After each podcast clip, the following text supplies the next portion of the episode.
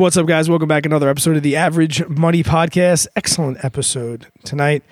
Pretty much focused on like uh, some of the great benefits of having a side hustle, how that affects taxes, how money is really affected in the beginning of the year when you owe taxes. Right now, we're going through a little bit of a dip. A little bit of a dip, and everyone's saving their money for their taxes and they don't know what to do with it. We got inside the Discord. We read some wins over there, some wins over in the Discord community. And we just talked stocks. And like I said, I changed up my Roth IRA a little bit this year. JJ is getting ready to max out his, and it's gonna be it's a good episode, guys. Definitely a good episode. If this is your first time, though, my name is Brad Finn. I'm joined every single week. JJ Buckner. JJ, what's up, bud?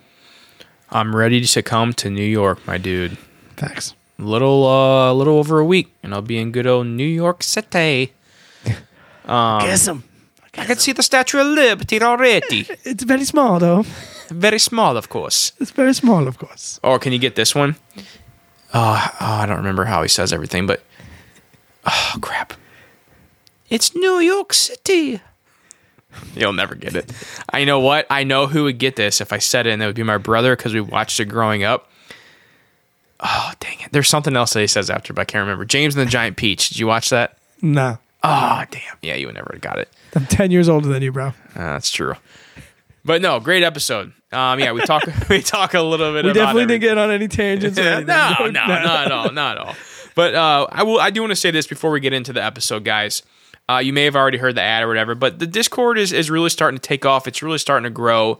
I'm loving the conversations and feedback we're seeing over there from people asking questions about retirement to dividend stocks to trading options to paying off debt, sharing your wins, and you know who knows what the hell gets brought up sometimes over in the Discord. So if you guys want to jump, come join the community you guys can click a link down below in the description or the show notes, however you guys are listening right now, and, and get in there and join that and share your wins. And as you heard, we shared Brett's win on the uh, podcast today, so you could uh, end up in an episode. Also, I do want to say this: if you guys don't want to join the Discord, don't want to do any of that, I get that. I, t- I totally get it. But if there's one way that you guys could, if you guys find value or you enjoy these episodes that Brad and I put out, there's one way that you can help us, the Average Money Podcast, and that is by leaving us a review on Apple Podcast, on now also on uh, on Spotify and Amazon, Brad. Yep, and Amazon. So if you guys just take like two minutes, and if you enjoy the show, just either just leave a you know go click the stars, and if you want to type something out that does help a little bit more, um, but you don't have to. But we do really appreciate every single one of you who has left us a review and who does in the future. But uh, Brad, with that, let's get into uh, today's episode. Yeah, man, I'll find a natural spot in the podcast where we actually start it to make sense. Might take me a little while, and uh, we will start that right now. What's up, man? All right, I think we're all set. You set? I'm set. How you feeling, bro? We missed last week. I feel bad. Like that episode that we just posted on Monday wasn't from a long time ago, but we were both angry. Yeah, we got a little spite in us. It's all right. It happens every now and then. Sometimes you gotta let loose. Gotta talk about your feelings. it was nice to uh, go back. Like I said, that was from like the 20th of October. It was like talking about fall is coming. Like God telling you to come for Halloween. Now you're coming next week. About to hit our 100th episode with like less than 1% of podcasts actually do that. and you're about to hit 100k subscribers. I'm about to hit 100,000 subscribers. Oh, dude, I keep I literally so for you guys the listeners that don't know or didn't catch uh, two episodes ago, we're doing a little shindig for Brad, aka also slash Average Money Meetup, I guess, Yeah. at Dubco in New York, and uh, literally probably I check Brad's channel more than I check mine on a daily basis. I did that for you too, though. I did that for you. I'd call you up I'm and so be like, excited. I'd be like, Jay, you watch your channel? I'd be like, nah, man, it's, it's doing good. I'm not, re- I'm not really worried about subscriber count. Hits 100K and you're on like TikTok. Your wife got you freaking balloons and shit. Like you've been talking about it for months. And then to me, every time I call you, like, but I check it. You know, it's a, I check it. That's the truth, though, man. But I was like, I was watching yours like a hawk, and now you're watching mine like a I hawk. am. Every morning I check it, check it throughout the day. I'm like, oh, and I'll text you. I'm like, oh, Brad, you're at 90, 98.4.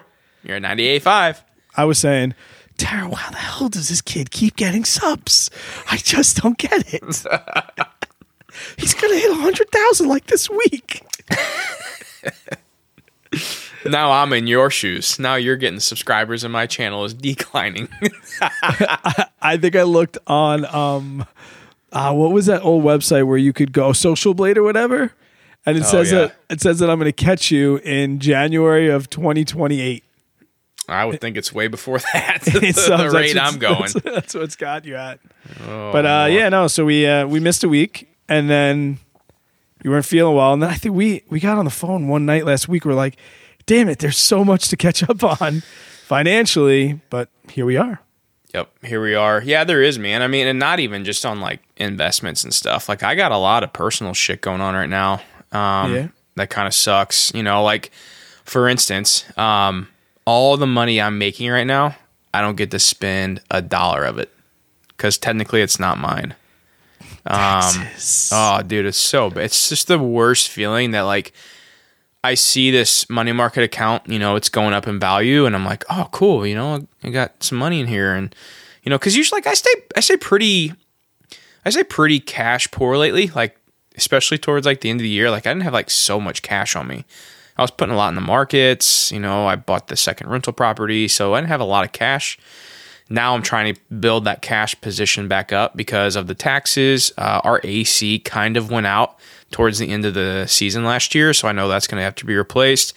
We're going to go ahead and do our furnace because that thing's 20 plus years old, so that's you know six to eight grand right there. Uh, we're waiting to max out our Roths, our my SEP, which is another 12k.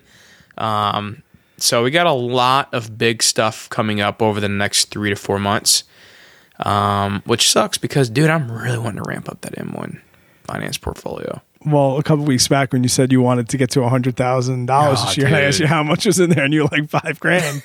I was like, "Woo!" No, but there's 5,800 now, boy. there's uh, there's two things I want to say. Okay. when we talk about the stress of taxes, it's not that you don't have the money. It's just that you always know you're going to ha- have to pay taxes, but when the mm-hmm. tax man finally gives you the number, you're like, damn, like I invest a lot of the money that I'm going to be putting towards taxes. So, like you're mentioning, like the brokerage account's going to take a hit because I was really only using my brokerage account as a sinking fund for my taxes. And it's just like, it sucks because because then you're like doing what you're doing. You're saying, I can use this income and try and save to pay the tax bill, or I'm going to have to do what I originally want. I just want people to know that, like, you, you're not your back isn't against the wall. You have you have the money. It just sucks you have to spend it.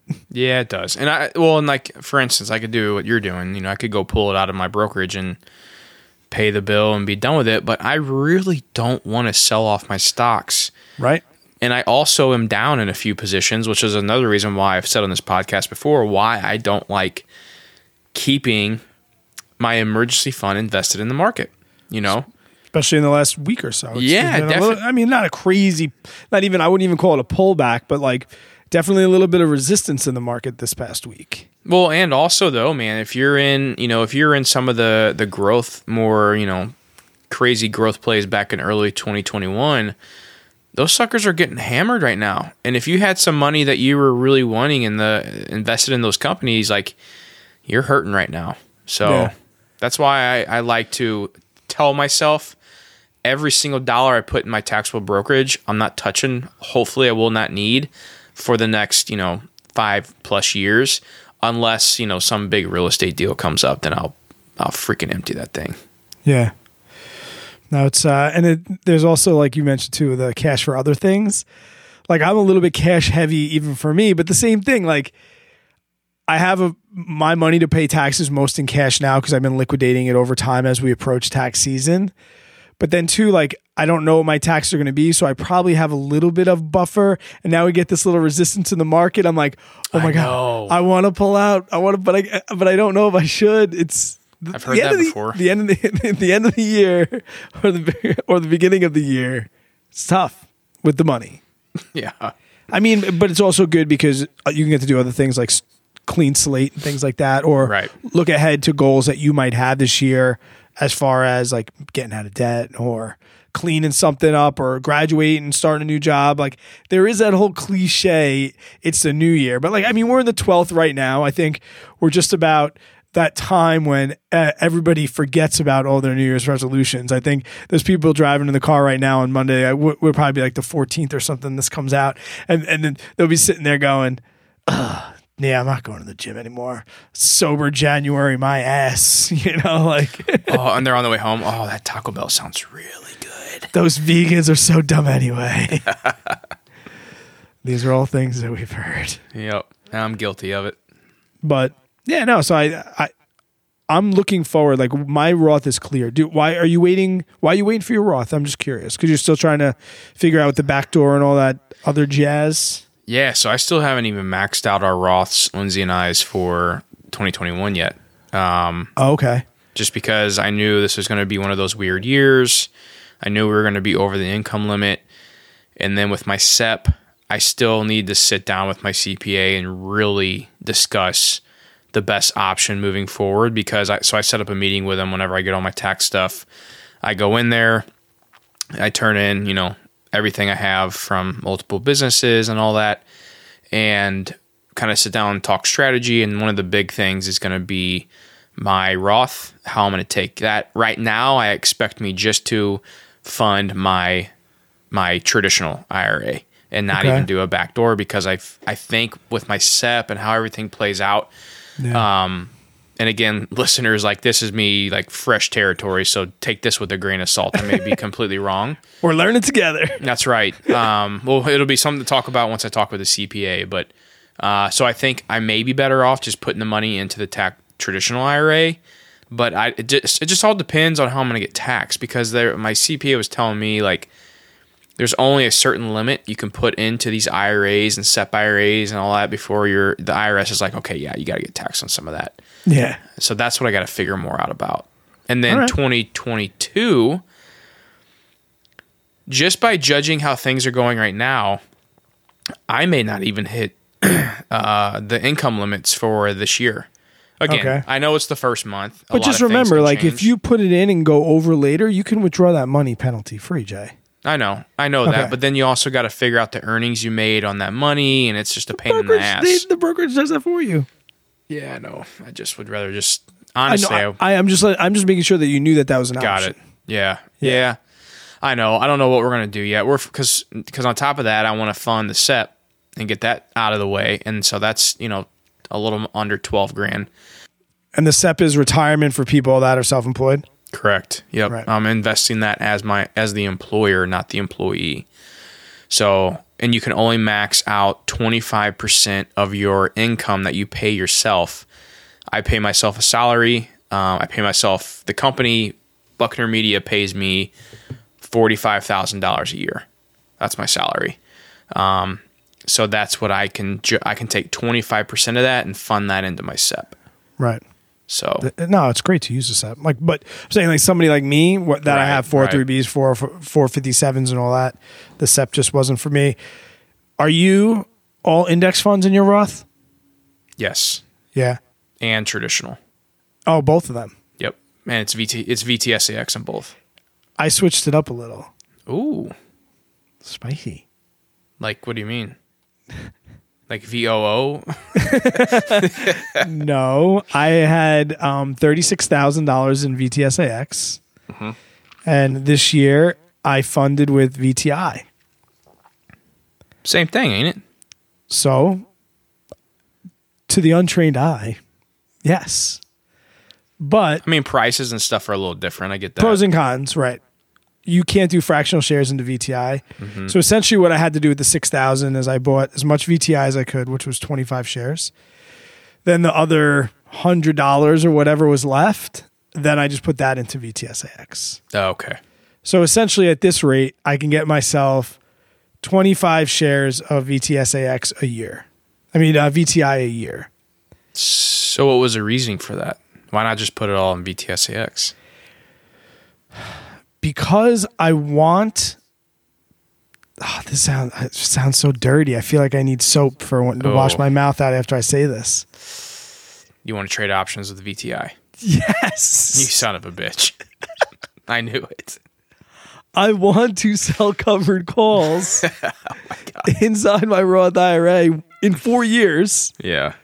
and you can't trade options with mutual funds. Mm, that's true.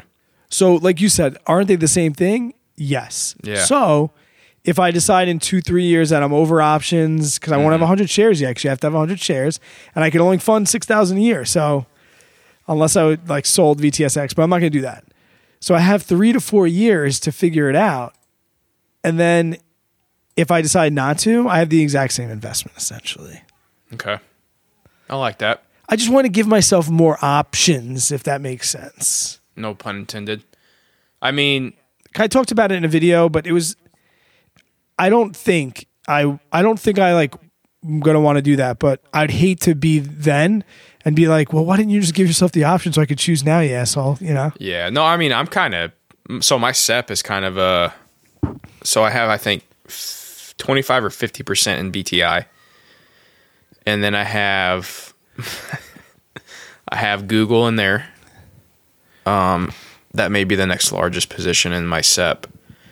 And then I have Stag as like my monthly dividend payer.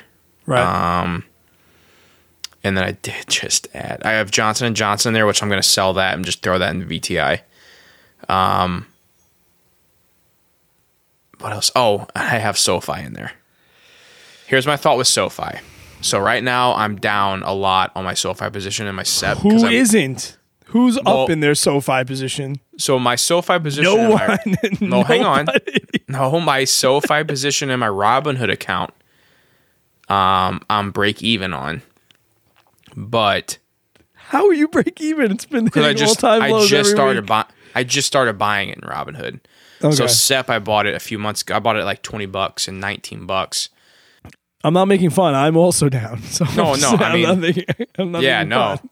So I've been selling covered calls on SoFi and my SEP, n- telling myself if I get assigned, I'm okay with that, and I'll just throw that money in VTI, um, or I'll turn around do a cash secure put on SoFi. I don't know yet, but so like I, I I'm kind of doing that as well. But here's the thing, listeners. Overall, though, like if you would look at Brad and I's retirement, overall retirement accounts, like this is still a very small portion that I'm doing the wheel strategy on with. Like I wouldn't recommend doing a lot of this in a retirement account, but I do think it's okay if you do it with a little bit of some of, that money because you got to think like there's a tax benefit going on with that. Yeah. All that income that we're generating from those, you know, covered calls, cash secured puts, you know, the more techie growth type stocks, you know, doing whatever, it, it, as that goes up, you know, all that capital gains isn't going to get taxed till later. To where like these options we're trading, doing the wheel strategy in our taxable brokerage account, that I got to pay taxes on all that income for 2021 now, which again, We just have to weigh the risk and reward of like paying taxes versus compromising our retirement accounts. Yeah, for sure. I mean, like, and, and, and I never really let taxes steer me away from investments. Um, I know a lot of people I hear all the time, like, "Oh, I would never buy REITs in a in a taxable brokerage account. You're an idiot."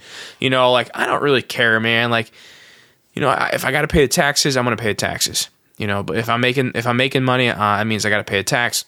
So be it. You know, it, it, it sucks come tax time, but that doesn't mean I want to steer away from buying one of actually a, a top performer of mine in my Fidelity account, Stag.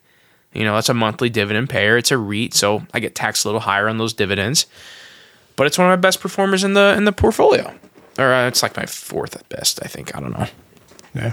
So it, like people get so worried about taxes, and then like people get people start worrying about real estate. You know, people won't buy real estate because of the taxes they got to pay on it. I'm like, what? You know, if you're paying more taxes, you're making more money. I will never. There's there's difference between being like tax efficient and Agreed. accepting what you have to pay and being reckless with your taxes, like not paying a CPA or something. Oh, yeah. And having to pay taxes that you shouldn't have had to pay. That's dumb. But if you take advantage of every tax code you can and you get through every return that you can, and then at the end of the day, it's like, here's what you owe, sweet. I agree with that. There's like such a big difference between like, oh, taxes suck. Like taxes suck if you don't get them done right, and if you don't get them right, and you have to pay more. Like if you have what, what what's your general rule of thumb when you need a CPA?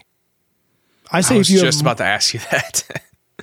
I think I think I've said it on this podcast before, and I still believe it. Whenever that episode was, I think if you have more than one source of income, you should have a CPA.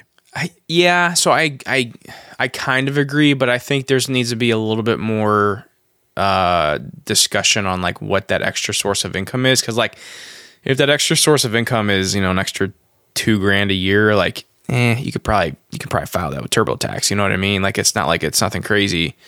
Um, but if you Yeah, have but, what, but what if it's what made you two grand a year?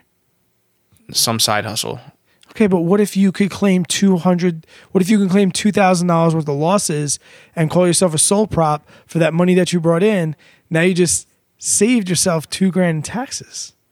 you're Or correct. two grand, to, two, two grand on whatever you'll be taxed on is what I really meant. Yeah, yeah. I mean, again, how, you know, there. So you're saying if there's like a two thousand dollar loss? If it's like sixty cents in dividends, okay. Yeah, no, that's yeah. All right. So could we could we meet in the middle and be like, if you generate more than five thousand dollars somewhere else, you should have one. Yeah, I mean, I'm, I, yeah. I mean, I, I only said that because now I'm thinking about your point, and that's a pretty good point. Like having extra write offs or whatever with a side hustle. See, guys, this is the this is the crazy thing that a lot of people don't realize is like the benefit of having a side hustle. So, like for instance, today, um, YouTube is my full time business, but before it was a side hustle. So let's pretend JJ's still on side hustle YouTube mode, right? I'm, I'm still working my nine to five. So I'm, I'm earning an income through YouTube as a side hustle, right? Or whatever side hustle you have going on. So for lunch today, I text Lindsay. I was like, sushi, there's an all you can eat sushi place up the road from us. And I was like, hey, you want some sushi? She's like, oh, yeah, sounds awesome. Mason's in school today. So uh, we just had Millie. And she's like, "Yeah, let's go." So I went. We went. We ate. Had a great lunch. It was more expensive lunch because it's you know all you can eat sushi or whatever. But uh, who you think paid for that? Buckner Media. you know what I mean? Because it was lunch during work time, and um, we actually did talk about some YouTube stuff while I was there. And Lindsay does the you know budget it and some of my uh, payroll stuff. I just don't pay her. um, so yeah, I mean, like it's an easy easy write off, and like that's the thing with side hustles that a lot of people don't realize is the power of minimizing taxes through just having a side hustle. If you're all like, for instance, you know, like money you're already going to spend could go as a write off for a side hustle. Now you got to be careful, but Yeah, it's not like you don't spend money just because you can. correct. But like, I'll give a great example. I have camera gear and I do a lot of ocean stuff, and I wanted a GoPro and I just wanted one for myself, but I could also use that for my business.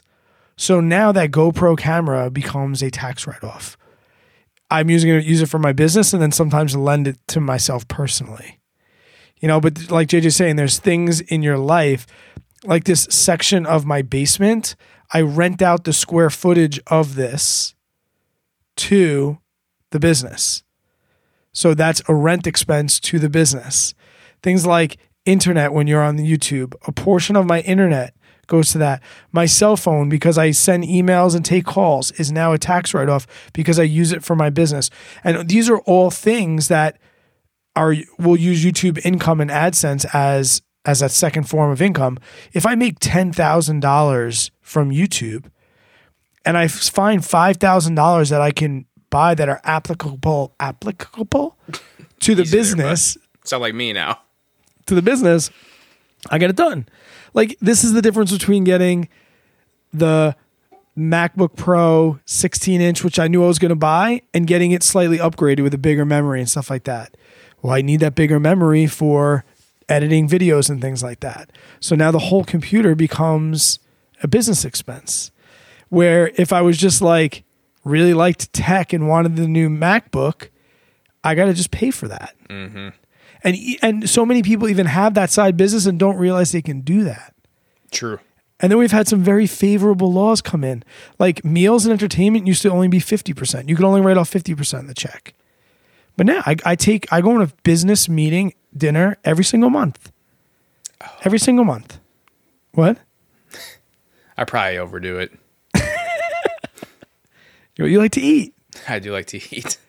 No, but think about this too. Like, um, I had, you know, I did some interviews with people, And I was like, "What do you you want to go to a Met game? Take them to a Met game." Yeah, business write off. I get to go to a Met game, which I wanted to go to. Yep. I brought them to a Met game, and I bought them dinner and a beer while we were there. Mm-hmm.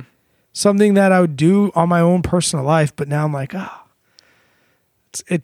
If you have a side business, this is why you need a CPA. I think that's when. When do you need a CPA? I know I didn't learn all this, but my CPA is like, "Do you go out to dinner a lot?" I'm like, "Yeah, once a month." "Yeah, do you talk about the YouTube channel? Yeah. She yells at me the whole time because she hates my quote stupid hobby and my quote stupid YouTube. It's like, oh, that sounds like a business meeting to me. Great, Yep. we'll write that off.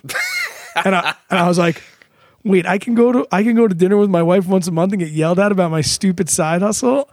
And that side hustle is going to pay for it and it's going to lower my taxes. He's like, "Yep." I was like, "I love you. I'm never leaving." Yep, exactly. Well, let's talk about that for a second, though, dude. Let's talk about like the power of increasing your income because you and I have both increased our income substantially over the past three years. Um, and I will say, I think both of you and I were on the side of the fence that was like, cut expenses, cut expenses, cut expenses, get your spending habits down as low as you can.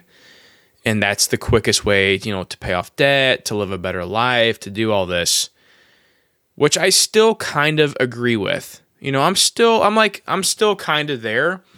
But now that i've kind of like opened my eyes and seen this other side of like what increasing your income can really do for you i'm definitely like okay maybe i'm not so much like pay off the debt first and then you know increase the income maybe I'm like, let's do them together. You know, like like and I've always said this in the podcast.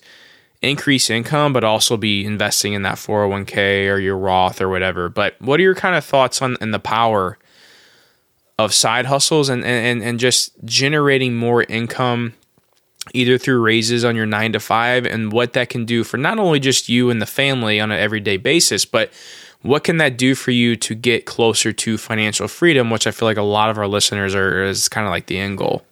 I mean, that's the answer to the question I get all the time. Why the hell would you live in New York with all that property taxes? Because my income is so high. And because you can only cut your bill, I can only cu- cut housing costs and costs of living. I can only cut that so much in another state. The way down, the way down on spending has a finite number, like a cash secure put. It can only go to zero. You know? And I just I thought for so long that the goal to financial freedom was by trying to cut that down to zero. By listening to people on the internet that were like, I eat for 1.2 cents per meal. And I'm like, I gotta beat that motherfucker. but I'm like, what is what is he even what is Oh. he even eating? And your favorite no spend days. Yeah, like, ugh. because, and in the no spend days example that I give, if you make five dollars a day and you don't spend any of it, you made five bucks. But if you make a thousand dollars and you spend five hundred of it, you made five hundred bucks. So who's doing better financially? The person that no spended five bucks or the guy that spent 50 uh, 500 bucks but reasonably. Martin Housel says in the psychology of money, it's all about behavior. It's not about how smart you are. That's so true, man. And I, it's I always just saw the side hustles and busting my ass and fighting my wife about it as the ticket up. Not I'm frugal. But I'll tell you like what and I, I've said that I, I can struggle from lifestyle creep. I went from cheap to frugal. When I was doing Dave Ramsey and trying to get out of debt that way and trying no spend day, I was cheap. I wasn't frugal. Because I feel like what like the difference to me is when you're cheap, it affects other people. Like mm, cheaping that's out on tipping and things like that That's good. where like your kids aren't eating well because you're trying to save and you're giving them cheap food or you know your wife is not happy like that's cheap. Frugal is really mindless i mean really mindful spending. And that's what increased income really gave me the ability to do was go back to frugal. So like i don't buy things a lot but when i do or when it's time like two years ago, my wife would have had to complain to me for three years for me to switch the pool liner that I know is leaking. But now it's like, Brad, the pool liner's been leaking. It's 25 years old. You put it in with your dad 25 years ago. It's 214 bucks, sweetheart. Can we just get the pool liner? And I'm like, of course. Like, why are you asking me that? She goes, because that would have been the biggest argument three years ago because I was being cheap, not frugal.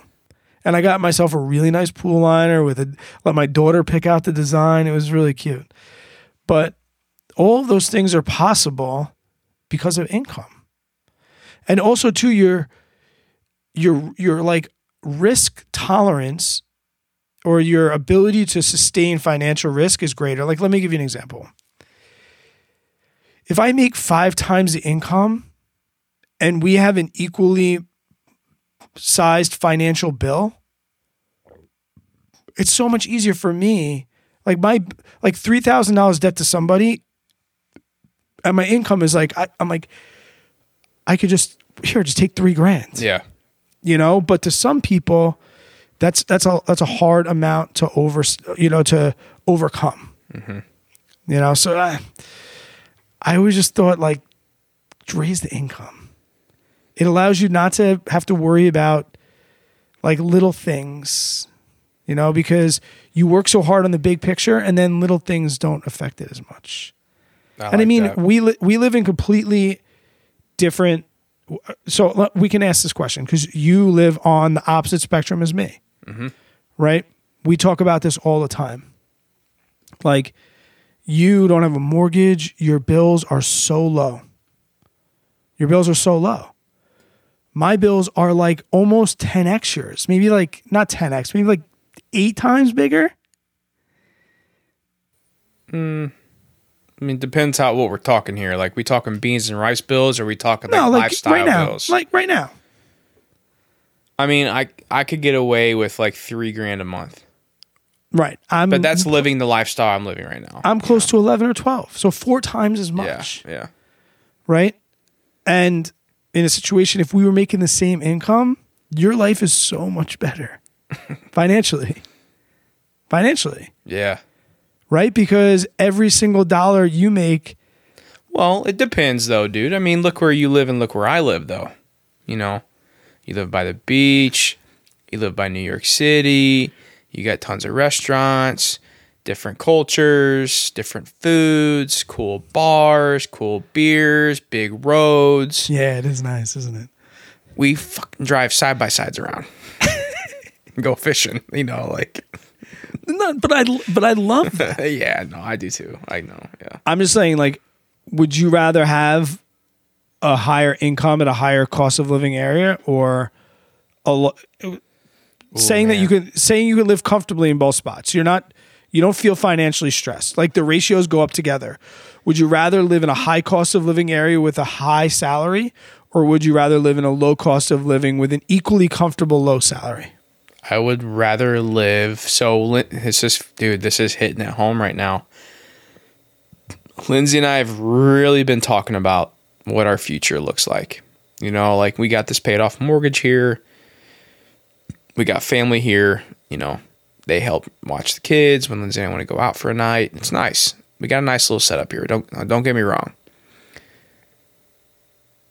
But we also talk about the things we're missing out on like when I come up to New York, I'm like, my gosh, I could not imagine, you know, having all of this around me. I could not imagine having a Friday night being like, hey, let's just go over here. Let's just do this. And it's like, you know, 15 minutes or less drive to where anything near me, unless you're going to the local bar, is a 20 plus minute drive. So to answer your question, man, oh, dude, I would probably say if it wasn't for like family and stuff where they're located, I would much rather live in a high cost living area that made up that the income made up for it. Definitely. Because now again, this is me looking at like grass is greener on the other side. Um but I think honestly the only thing that are keep is keeping us where we're at here is is family. Like if we had no family around us, we would not be here. I say the same thing, but you say the grass is always greener. Like with all due respect, I love coming there, but I I couldn't live there Yeah. for an equally low salary. Well, right. That's what I mean, though. It's because we got family here. If you had fam- if your family was here, Yeah. But also too, I will say that where you live is not equally as comforting. Like you make for your area a very, very nice income. yeah, I would say that in your town, you're one of the top five highest paid people in the town. I don't know about that, but Top 10, we got some rich farmers. top 20. Okay, maybe. I don't know, dude. I have no idea. Okay. I have no idea. So imagine being the guy in your little town of, of five square miles or whatever, and you're the 20th highest paid person in that town. Yeah. You're doing good because what that does, it allows you to travel and do the things you want to do and go to Hawaii for six weeks and go to Cancun with your wife. You kind of spend that cost of living going to other places that have a high cost of living. Mm-hmm. But like, I I could see how it would be a really really tough grind in a rat race if you were making like a comparable ratio from high cost of living down to low cost of living. Yeah. I just feel like it's then again, oh, I've been a city slicker my whole life, you know, so I don't know. Well, I'll, I'll tell you what, dude. I I feel like I'm a big believer in paying for experiences. You know, like, and I know my, I don't know how they'll take it, but like whenever I'm, whenever I'm a grandparent, and even my kids, and like my kids get it now. Like we, Lindsay and I choose to spend more money on experiences than we do, you know, gifts. Yeah. And I'm trying I'm trying to teach that to my grandparents and Lindsay's trying or my parents and Lindsay's trying to like kind of teach that to her parents cuz like we get all this shit for our kids th- from them from Christmas and you know birthdays and Halloween and just because they're seeing them, hey, we got you this and we're like, guys, we have a small house. you know, we can't fit all this. And I'm also like, you know, Lindsay and I are both, know, pretty like not like super minimalism people, minimalistic or however you want to say that. But we definitely are on the side of like only keeping things that really like we use. You're you're simple. yeah. Yeah, we are. Like even your wife likes to like decorate and the place looks nice, but everything is sentimental. Yeah. Yeah. Like every piece of wall decor has a meaning. Yeah, it does. It's very thought out. Yeah. Yeah. So um shit, I don't, I don't No, but you're saying, like, this. No, we're talking about how like the family and not living there and going through that rat race. And you said when you're a grandpa, Oh yeah, yeah, yeah, yeah, yeah. So, and kind of what I'm getting at is what you said: traveling to different cities, and that's kind of how I make up that time, you know, for for the experiences and not living in a, you know, let's say a, a cooler place. Is we do choose to travel and just go see them, and it's Yeah. nice too because you know when we're out, dude, like when we were in Mexico, we were like, hey, you know, we're kind of ready to get home. You know, we're kind of ready to get back to slow paced living and, you know, talking to the neighbor with crack a beer open when you're out in the driveway. You know what I mean? Like, so I do feel like if we did move to Colorado or like some mountain town or somewhere or a beach somewhere, you know, Hawaii or whatever, I do feel like I could make it for probably a year. And then I guarantee you I'll be like, okay, I'm ready to get back home. I'm That's ready what to close happened- to family. that's what happened to me in Arizona, man. Yeah. You just Dorothy said it best. There's no place like home. Yep. And I mean, for me, I live in a bigger suburb town than you do, but I have deep, deep roots in my town. So it's like my grandmother was a history teacher at the high school. All of my mother, my aunts, and uncles went to my high school. All of their friends that still live local went to the high school with them. My uncle died of cancer in 11th grade and like has parts of the school named after him. My mom was class president. I had five cousins go through there. I graduated there. Like all these things i've worked in 25 different businesses all over town you know just these relationships that's the real reason i can't i like dude, if my furnace blows, I could call four people. Hey, Brad. it- Hey, it's Brad Finn, Mary O'Keefe's son. Yeah. And whenever you can get here, bud, thank you so much. Mm-hmm. You know, or like when I got my floors redone, and the guy's like, I could do your floor a hundred times for the amount of beers your mother bought me over the course of our friendship. This one's on me. Yeah. You know, like that shit literally happened. That's crazy. You know, like I know my mechanic. I know, you know, with the brewery, I know wh- what breakfast spot to go in and our beers on tap. You know, like mm, these toast. things, these things that I just, I, that's the real reason I can't let because we we argue, well, not argue, but we have conflict in the fact that both my parents have passed away. So like I don't have that grandfather connection. I have my brothers who come over and love them, but my brothers are like, dude, wherever you go, we're following, man. Like lead the way, sir, and we'll go there because we're so similar. But you know, Tara was raised very strongly by with her grandparents in their lives a lot, and she doesn't want to take that away. And there's a part of me that's like, all right, cool. Like in five or six years, they're not going to love their grandparents that much. You know, let's go hang out at grandma and pop pops today. You know, so that's just a couple years, but I think I use that as a scapegoat. I think if Tara was like, Brad, let's pull a trigger, let's go. I'd be like, uh, oh, what, what, do you mean? Like, shouldn't we think about this? She'd be like, nope, we're doing it. I'd be like, uh, no, no, we can't. Because, I mean, damn, I can't even call and make a doctor's appointment for myself. I can't go to a new pizzeria. oh my gosh. I can't go to a new bar. Let me ask I, you I'll this. go. I'll go into the bar and be like, "Have you ever heard of Destination Unknown Beer Company? Who the hell are they? Uh, nobody important. Just it was a joke. Ha ha ha. ha. That's just, like I can't can't do shit. you know? Oh man. Well, let me ask you this thing, because this is something Lindsay and I talked about at lunch actually today. Is what are your thoughts on like buying a vacation home somewhere and Airbnb being it? I on paper it sounds great, but like every single I have twenty five uh, BiggerPockets books back there, and every single book says do not buy a real estate investment that you think is going to be a vacation home. Yeah. No, I Every I, everyone I've read. I agree with that. sounds great on paper, but ah, like I, don't- I don't here's know. here's my kind of two cents to that. I guess is like if I would. So first, let me say this: Lindsay and I decided that we wouldn't want to do an Airbnb as a vacation home because we would feel like we have to go Had out to there. go there. Yeah. Yeah, and I, I don't want that because like we're Same real, reason I don't want to be buried. Like I don't want people to feel like they have to go to my gravesite. Same. I don't want to Yep. be buried either. Yeah. I didn't know that about you. That's funny. Yeah. Um, so that's kind of what was our thought. Is like, yeah, I mean, the Airbnb would be cool and all, and it would be another source of income, hopefully. But we were also saying like we don't want to feel like we have to go to Colorado every year to use the Airbnb to get our money's worth. Right. And if it's an Airbnb and it's making money, then you- maybe you won't feel as entitled. But still, it's like I feel like that would be over my head. As like, well, I bought this thing, we need to just go, and you know, like, but dude, like we're we are really big on going to different places.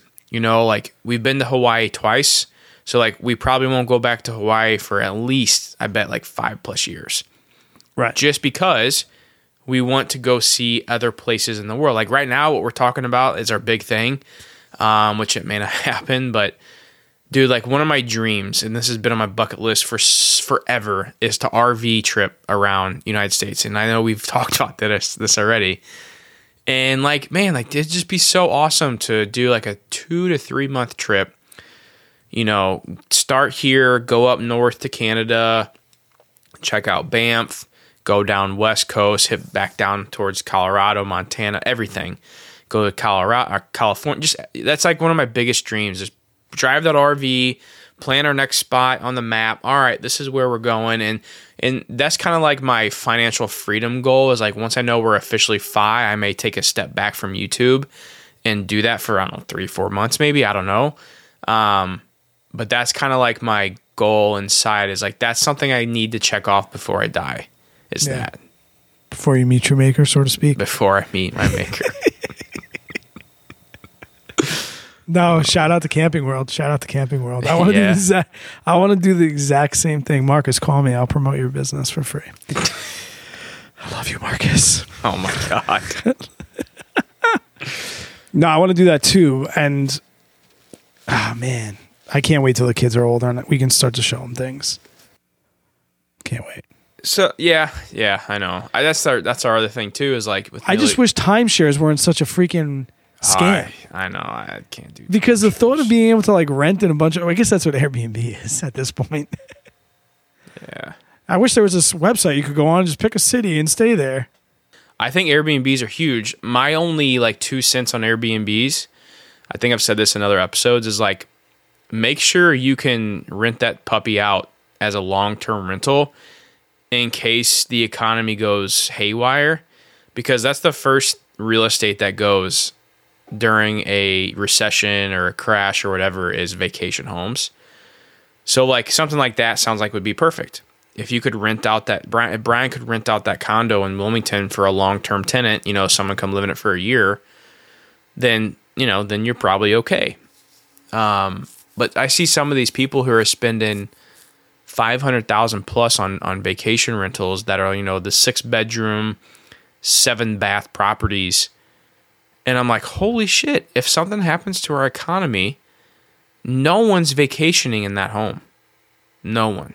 I mean, you may have your few people get booked every now and then, but they're not going to be cash flowing what they're doing now. You know, I mean, maybe I'm wrong, but I just feel like that's a huge risk. Yeah. As long as you can air, as long as you can change your Airbnb into a long term rental, I think you're set. Because Airbnbs are killing it right now, dude. Some of these people I talk to, I'm like, holy shit, you were making that much money from an Airbnb. I just looked at a deal with my uncle. Well, they're not really my. We call them my uncle and aunt. They're like my mom, dad's best friends.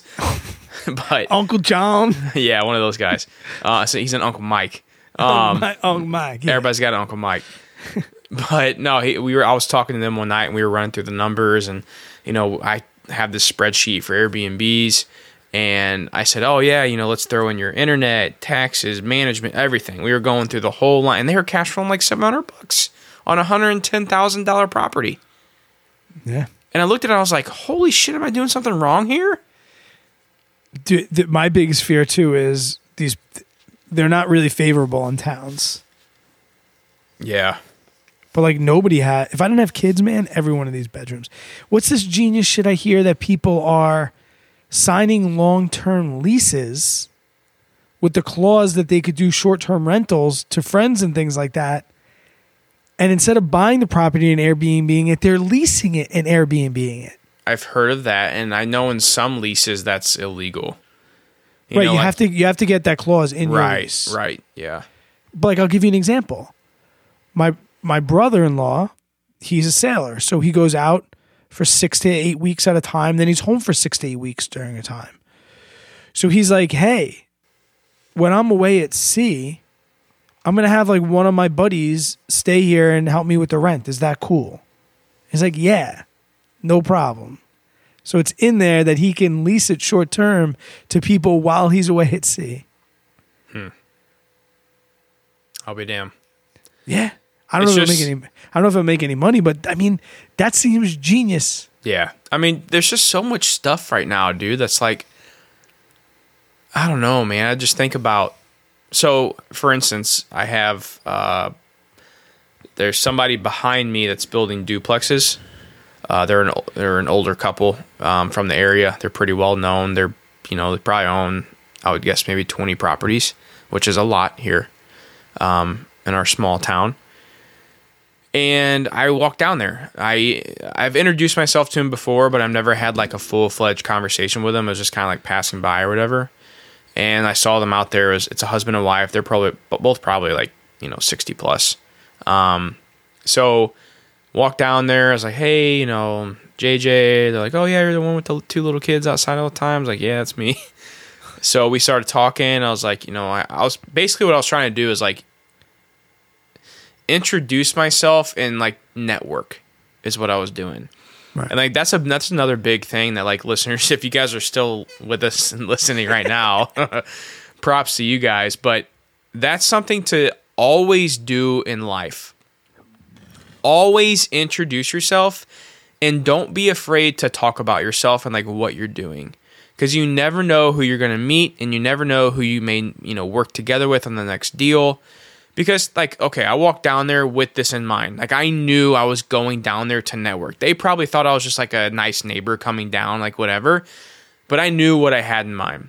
So I introduced myself. I was asking about the property, how the build went. You know, they already have one of the units rented out. I asked them about like what they were charging rent, and then asked, you know, after talking to them for a while and asking about all their stuff they got going on and trying to get them know them a little more personal level. I kind of started, you know, introducing myself a little bit. I was like, oh yeah, I got a couple properties. You know, I'm really trying to focus more locally, and you know, so I'm just like trying to build that connection. So I got the lady's number and she's like, if you ever have any issues or whatever, she's like, and I told her, I was like, if you ever need anything fixed, you know, in these, because they live a little bit farther south, I was like, I can come over and fix it, be kind of like your handyman on call or whatever. Um, as long as it's nothing, you know, it's going to take me two days to do. I ain't doing that shit. I ain't got time for that. But, um, you know, You're, so you're a handyman now. Wow, things are tough on Oh, YouTube. God. Oh God, Jesus. but uh, no, man. Like you know, I told her I was like, I, they're they may start offloading properties. They're telling me this. Like they're getting to an age now where like they've seen the success. They're not really trying. I mean, they're building these two duplexes now, but they're trying to not really like acquire any more properties. So I was like, well, I'm. I heard the guy was like, yeah, we're not in that zone anymore. And I was like, well, I am. you know, so I kind of told them I was like, hey, if you guys know of anyone from being in the you know kind of that network you know of the the local area for so long if you hear of deals if you know about this if you know what's going on or what about this property and then also there are communication uh, that I can reach out to for a if I'm ever developing something if I want to develop my own duplex I can reach out to them and say hey who'd you use for this? What contractors do you recommend for this?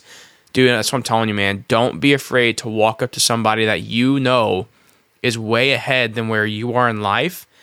But that is what uh, getting those balls and the cojones to walk up to him and be like hey you know let me introduce myself. That's kind of what takes you to that next level. It really does. Like not being afraid to, there's been so many like connections i've made through networking that have benefited benefited me tremendously just because I took the time to go to that meeting or to go to that meetup or to talk to that one person. Like it's so easy to just be like, ah, I ain't gonna go to that. I'm gonna stay on my couch and watch Netflix all night. But there really could be something that comes out of it. Now it's not gonna happen every time. No. It's not gonna happen at every networking event. But the twentieth person you do that to, it may be life changing. You never know. So do it every single time you can. John Scholler said it best. Everyone should know what you do. Absolutely. I think back to the early days of YouTube when I was like embarrassed I had a YouTube channel. And I'm like, man, I wonder how much faster my YouTube channel would have grown if I wouldn't have been so shy about it. And I would have just told as many people as I tell now about it if I would have told them about it then. Yeah. Yeah, But but I I, was like- agree. I was like, I got this little small channel. It's called Baby Steps, Brad. You're still it's still your name in my phone, by the way. Try, trying to trying to get out of debt here. Baby Steps, Brad. yeah, man. So what what else? We got uh one more week to record and then you're coming. Uh, yeah, yeah. So next Wednesday, yeah, I fly out Friday morning. Oh shit, bud. Yo, SoFi. Can I tell you how deep I am? Oh no. Deep in SoFi right now. Like, what do you mean deep? 10 contracts deep? Oh shit. like calls? You bought calls? Yeah. How far out? Uh, March. That's sure. Well, Six- I mean, dude, 68, it's just 68 days right now. yikes. Dude, it's just so up in the air with everything right now. So up Yeah. in the air. That's why I'm buying shares. I ain't buying calls. It's just because it's so. It's so. Yeah, I got eviscerated last week financially, trading Mm. options. Mm. Eviscerated. For me. I mean, we're talking 1200 bucks, but Uh, well, speaking of that, I'm getting to the point where I'm almost about to take my loss on Wish. oh my gosh. I I just meant I meant to bring Wish up before with like the trading the options in the Roth IRA. Like I think our um, Fidelity portfolio like humbled me a little. Like we went into that like we'll just throw some money in, write some calls, and we'll just start printing money, and we're down like four grand in that portfolio. yeah, no. Well, you gotta think though. Everything we bought in that portfolio is what's down right now. Everything, Vuzi, Tattooed Chef, Baba, Peloton, Baba, Wish. Wish, SoFi. Everything. We don't have SoFi in there. Oh, we don't. No, but I almost did a cash good put on it today. um, yeah, man. I mean, well, Wish. Okay, so for you guys listening, Wish was one of those Wall Street bets plays for me. I made some money on AMC. I made some money on BlackBerry, and I made some money on Nokia. I was like, oh, Wish. Here's like it was like that last like little before the fallout, and like everything really kind of just kind of went under the rug, and no one else really talked about it, I guess, anymore. I started picking up on Wish, and I was seeing, I was like, eh, you know, I'll throw throw like fifteen hundred dollars, two grand here, whatever. Well, it's done horribly for me, horribly for me. And I'm at the point now where like I know their next earnings coming out is not going to be better than the previous earnings. The company keeps losing. You should have sold it two weeks ago and took Oh. the capital gains loss. Well, I know, I know that, and I almost did, and I chickened out. All right. So now I'm at the point now I'm like, okay, well, do I just keep writing covered calls until I get assigned, like right at the money, or maybe like 50 cents higher, like at 350 or whatever, or just, or do I just sit on it and bag hold and see what happens over the next couple years? You know, like I don't know, man. I'm, I'm down. I would say bag hold it and write calls, but write good calls. I mean, if you're going to bag hold it for a long time, you might, might as well bag hold it for a long time, making Yeah. strategic calls. That's what I did with Wells Fargo. It took me a year and a half to get back to even. Maybe I do that. And then here's the shit of that. A, a year and a half of hating Wells Fargo, like my life depended on it. I finally get back to even. I freaking sell it all off. Good riddance. the Oh, thing yeah. fucking jumps another 15, 20%. yeah, I'm sure that'll. Yeah, that's always how it goes. But like, I mean, hindsight's always 2020, but yeah, unless you need that 15 hundo, or what is it now? It's 300. What is it now? probably. Yeah, I mean, it's definitely low. All right. So, I mean, like, so that's the other thing, you know? Yeah. I'd be better off just holding it and instead of, you know, selling it for the, the little bit of money I have left in it. I mean, I guess my concern with it is like if it was Wells Far- Wells Fargo, it'd be a lot easier for me to sit on that and just write calls. So much easier. There's not a lot of volume with Wish, huh? Dude, Wish is just like I feel like I could go under, man. Like I feel like it's heading to Oh. a penny stock. I oh, mean, really? technically it already is, but like I really, th- I could really could see this trading under a dollar in like the end of the year. What is it? Oh, my gosh. Oh, thanks, Nate. Wow. Wow. So yeah, I, I don't know, dude. Like, That's how I feel about Vuzi and Tattooed Chef, though. nah, dude. I feel I would feel way more better when in a comp. Which I don't know anything about Vuzi, so I can't say anything about that. But like a company like Tattooed Chef, like, I mean, yeah, don't get me wrong. They got some, you know, things they gotta they gotta work on. The first thing that scares me the most is the short interest in that damn stock. It's like thir- it's like thirty plus percent. Which I'm like, where's our Wall Street bets gang? Like, can't we get Tattooed Chef popping again because of all the shorts? They There's literally- defend they won't defend the vegans. Bro, there's literally 30 plus. They don't give a shit. if it's got a high short interest and it's going to kick the hedge fund's ass, they're all. I mean, that's kind of where I'm at. I'm like, man, why can't Tattooed Chef get a GameStop run? You know what I mean? That would be dope. Oh, I mean, there's it's literally the second most shorted stock, I think, in the market right now, next to Peloton. a Peloton's up there. I don't know what their short interest is, but I do know Tattooed Chef is like the second most shorted stock in the market right now. wow. Yeah. Wow. I know. So I'm like, let's just power this retail gang back up and get Tattooed Chef popping. Let's make a, make a video. yeah, I know, right? Calling Wall Street bets. We need you. Yeah, no doubt. Could dude. somebody please look into Tattooed Chef? Yeah, please. I'll be standing by. I have calls that expire in April and wish. Oh man. I got, I did all I did adjust my uh, swing trading philosophy like every single day this week. Oh So, boy. we'll see what next week brings. Yeah. Going a little more blue chip, a little bit more long term. Okay. The swings, it's just so hard to set stop losses because the swings are just so much. But I couldn't do it, dude. I'm trying to sell off my stocks. I'm selling off. Um, so I have limit orders set in some of my stocks in Fidelity, my personal Fidelity portfolio. you know, I don't really own stocks. Well, dividend portfolio stocks, but Well, uh, yeah, I mean, once I sell these four or five, three or four off, all the only stocks I really own now is uh, dividend stocks. Look at you growing up right before my eyes. What are you going to be? Thirty eight. Oh my god. Look at you. We just crossed a milestone. Maturity milestone. Yes. But no, but but then I look at it though, dude. I'm like, well, shit. My dividend portfolio is performing the best, next to VTI. And VTI is the shit. Yeah.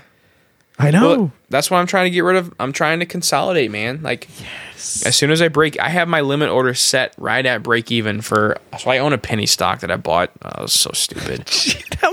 Wait, I'm learning about all these deep dark YOLO plays that you have. yeah, I have a penny stock that I bought back in early this year that just never has done any. It's just been sitting at 60 cents for like seven months, I feel like.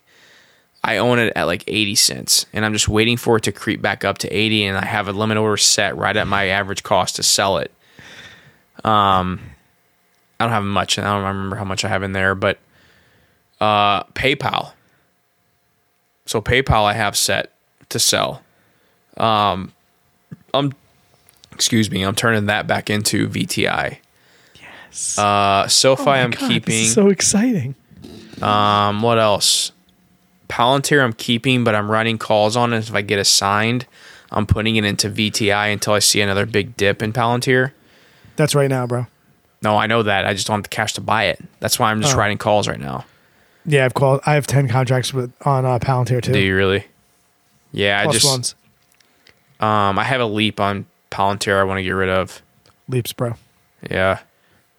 So I mean, like, I'm just trying to consolidate, man. I'd, I'd like to have like maybe four or five stocks and Fidelity, and then have the rest be VTI, and then I really want M1 to grow. I got that, you know, I got a hundred K goal by the end of the 2022, which I don't think I'm gonna hit, but Bold, bold, bold statement, Cotton. Let's see how that works out for him. I'm at 5,800 right now. We'll see where I'm at in December 31st of 2022. I 2022. think. I think. I'm gonna guess. Are you really gonna push for it? Um, yeah. Once I get all these big ticket items paid for, yeah, I'm going to. That's where a majority of the money's gonna go. I think you can get to seventy. That's probably that's kind of what I was thinking. I, I was thinking like 75. I think my goal is to get. I, I mean, I have a little bit more to start, but I, I that's kind of I want to add like sixty and get to hundred.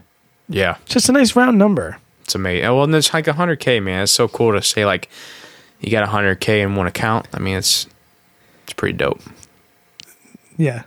And that's like Right. that, and that's what. And I don't think some people understand it either. I was like, that's liquid cash. I could sell that off tomorrow and have that in my account in three days. And for some places in the country, that's three years' salary. Yeah.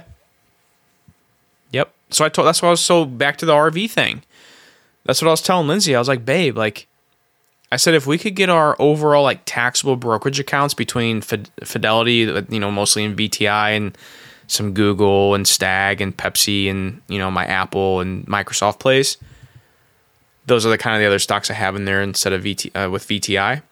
And then if I got M1 Finance blown up to 100, and then if I got you know, Robinhood that I just kind of trade options on, I'll probably never go over 10 grand that account. Um, unless I, you know, just income gets a lot higher. But, you know, that's kind of like, I told her, I was like, if we could get $300,000, $400,000 spread throughout these accounts over the next few years, I said, babe, think about how long that would last us. You know, and, and hopefully we wouldn't need to pull the money from it. I could keep generating money elsewhere. But to know we have $400,000 in taxable brokerage accounts that I could pull out and have 400K in our account in a matter of three days. You know, like that's pretty incredible to have that flexibility. And that kind of goes back to like, okay, well, how long can, if I didn't make any money on that 400K, you know, how many months could I live for my three grand uh, a month that I would need to survive on. And again, three grand is beans and rice for us right now. With well, maybe not beans and rice. That's eating out and stuff. But that's like our lifestyle without putting money in accounts for investing. So I just did four hundred thousand. That's my mortgage. That's crazy. Divided by three thousand dollars a month. That's one hundred and thirty-three months. So Yeah. it'd be eleven years. We Yeah. could live off that. That's eleven, dude. We'd be so. Let's say we let's say we hit that at thirty-five. So I would be forty-seven years old until I'd be like, okay, I probably need to go get another job. 11 years. That's ins- that's like that's what I'm saying. Though, like that's the. I'm not even power planning on living that long. Oh my god. It's a long time. Yeah, it is a long time, but like I don't know, dude. So that's what's going through our head right now is like getting that cash built up in the accounts, Yeah. and again, not hopefully not ever having to use it, but if I needed to, I could, and you know, and then also real estate. I you know I want to have cash flow coming in from that too. So that's that's a whole nother end of the spectrum. If I find another property in 2022, then I'm definitely not hitting the 100k in M1. I know that. If what? If I find a real estate property in 2022, Yeah, remember three years ago when you told me you wanted to do that? I do remember that. we still haven't got one. Somebody just asked, "Wh- "What's one goal you did not accomplish in 21 that you will in 22?" I said, "Real estate property. Yeah. I hope so. Got to get one Yep. And a nice summer vacation. I want you guys to come out for like a week in the summer Lindsay did say we would like to bring the kids up. for like because you have to come for so we don't have to rush and like slam a Yeah. week into two days like we do every time you come. Yeah. Like We we just probably, need, we a, probably come for like four days. just need a day where we could just like just lay by the pool. you know? Yeah. Yeah. And hang out. All right, man. Yeah. Let's wrap this up, Brad. Anything you want to add before we get out of here? No. Um, as always, I appreciate every single one of you guys who stick around and choose to to listen to us, even though I may question your judgment. Um, we really do appreciate this community and kind of what it has grown into over the past year and a half. It's been an exciting ride. Um, again, if you guys do want to come out to the Average Money Meetup, come on out. Dubco in New York, Long Island, or whatever the hell you call that. And uh, it'll be fun. Yeah. Dubco. Dubco. I don't remember the address.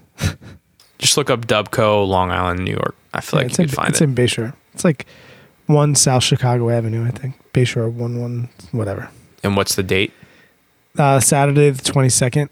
We'll do like one to five, and then they're kicking us out at five because you shouldn't drink there for more than four hours. Yeah, no doubt. And then uh, the strip is right there, so we'll hit town, get Cool. some dinner, kick it, and then everyone's gonna have to Uber their asses out of there. yeah. I'll be going nine night with my six cannolis. clap clap, night night, night night. Oh, also, real quick. Yeah, Uh, So, uh, bring this up in the intro. yeah. What else did we talk about in the intro? Uh, well, hang on. Let me say this. Okay. So, one, if you guys want to find a way to support average money, if you enjoy listening to us, if you get value from listening to our episodes, all we ask in return, we don't ask for money, we don't ask for anything like that. What we what would really help Brad and I out is if you guys would leave us a review. And there's two ways you can do this now. Two. You yep, you can leave us a review on Apple Podcasts. Just go in, and if you want to type something up, that does help. Uh, you don't have to. You can just leave us a five star review or whatever you you know deem to be con- considerable. Don't be the Um, first four. yeah. So uh, that's one way, and then the second way is Spotify. There's now reviews now on Spotify. reviews. Yep. I don't know if you can type, but I know you can do the stars. Snap. And I think on Amazon you can too. Oh, really? So there you go. There's three ways. So that that that's golden. Yeah. So if you guys have gotten to this point, I mean, I'm serious. Like, I, I, we don't really, I don't feel like we ask for a lot here, but if that is one thing, if you could just take two minutes to leave us a review, that really does help us. Like, so what that does is Apple Podcast, they see the more reviews. Uh, uh, We uh, do have reviews now. Yeah. Yep. It's getting so that have spreads it out to more to more listeners. So that does help us out It's just a star rating. on But we have Spotify. four, we have 45 star ratings. oh, nice. Last time I checked, it was like 33. There we go. Cool.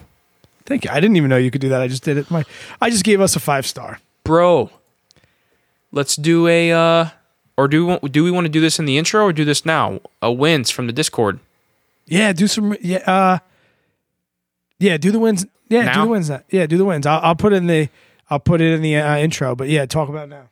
so let's go up here so guys we have a discord um, you may have heard of ad on this already but uh the community, the average money community, we have like a little chat room. And there's different things we can talk about. We talk about like, you know, with the episodes when they come out, everybody's in there talking about their thoughts on, you know, some controversial topic Brad and I are debating on or whatever. So everybody gives their two cents. We talk about debt payoff, investing, you know, options trading, retirement, real estate you know, what are you drinking? You know, we have different, you know, clubs in there, like the one mile challenge that I quit after 20 days. Nah, And 15 days profit. the stocks, you know, we have a stocks, cha- just many different things that we kind of everyone discusses and talks and gives their own opinion or can ask questions. Brad and I are in there usually all throughout every weekday. Um, so if you guys can, if you guys want to join that, there's a link down below in the description. But we added a channel, and I think it was Gilly. Uh, yeah, it was. Shout out to Gilly.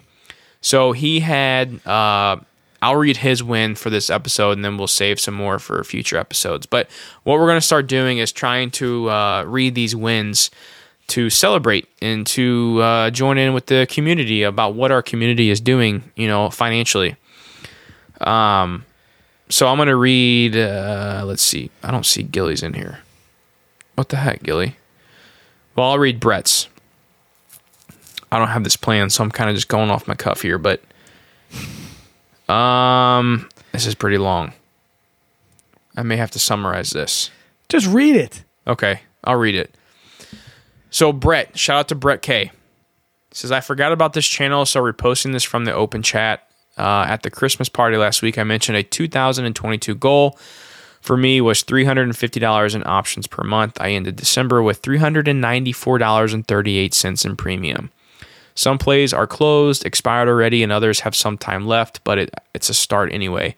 All were cash secured puts on CCL, uh, HYL, Hy- Hyliion, or Hyliion, Tattooed Chef, and SoFi. I have been doing options since last January.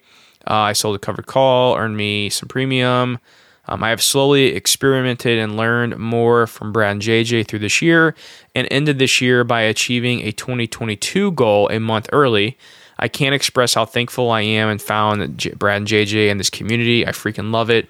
I won't be able to make the gathering at Dubco because I'm taking the family to Disney World with that premium money he got Facts. Uh, that week, but I'm definitely looking forward to 2022 investing and getting to know everyone here even more and sharing our wins and achievements together. Have fun and a safe New Year's, everyone. Cheers from Minnesota.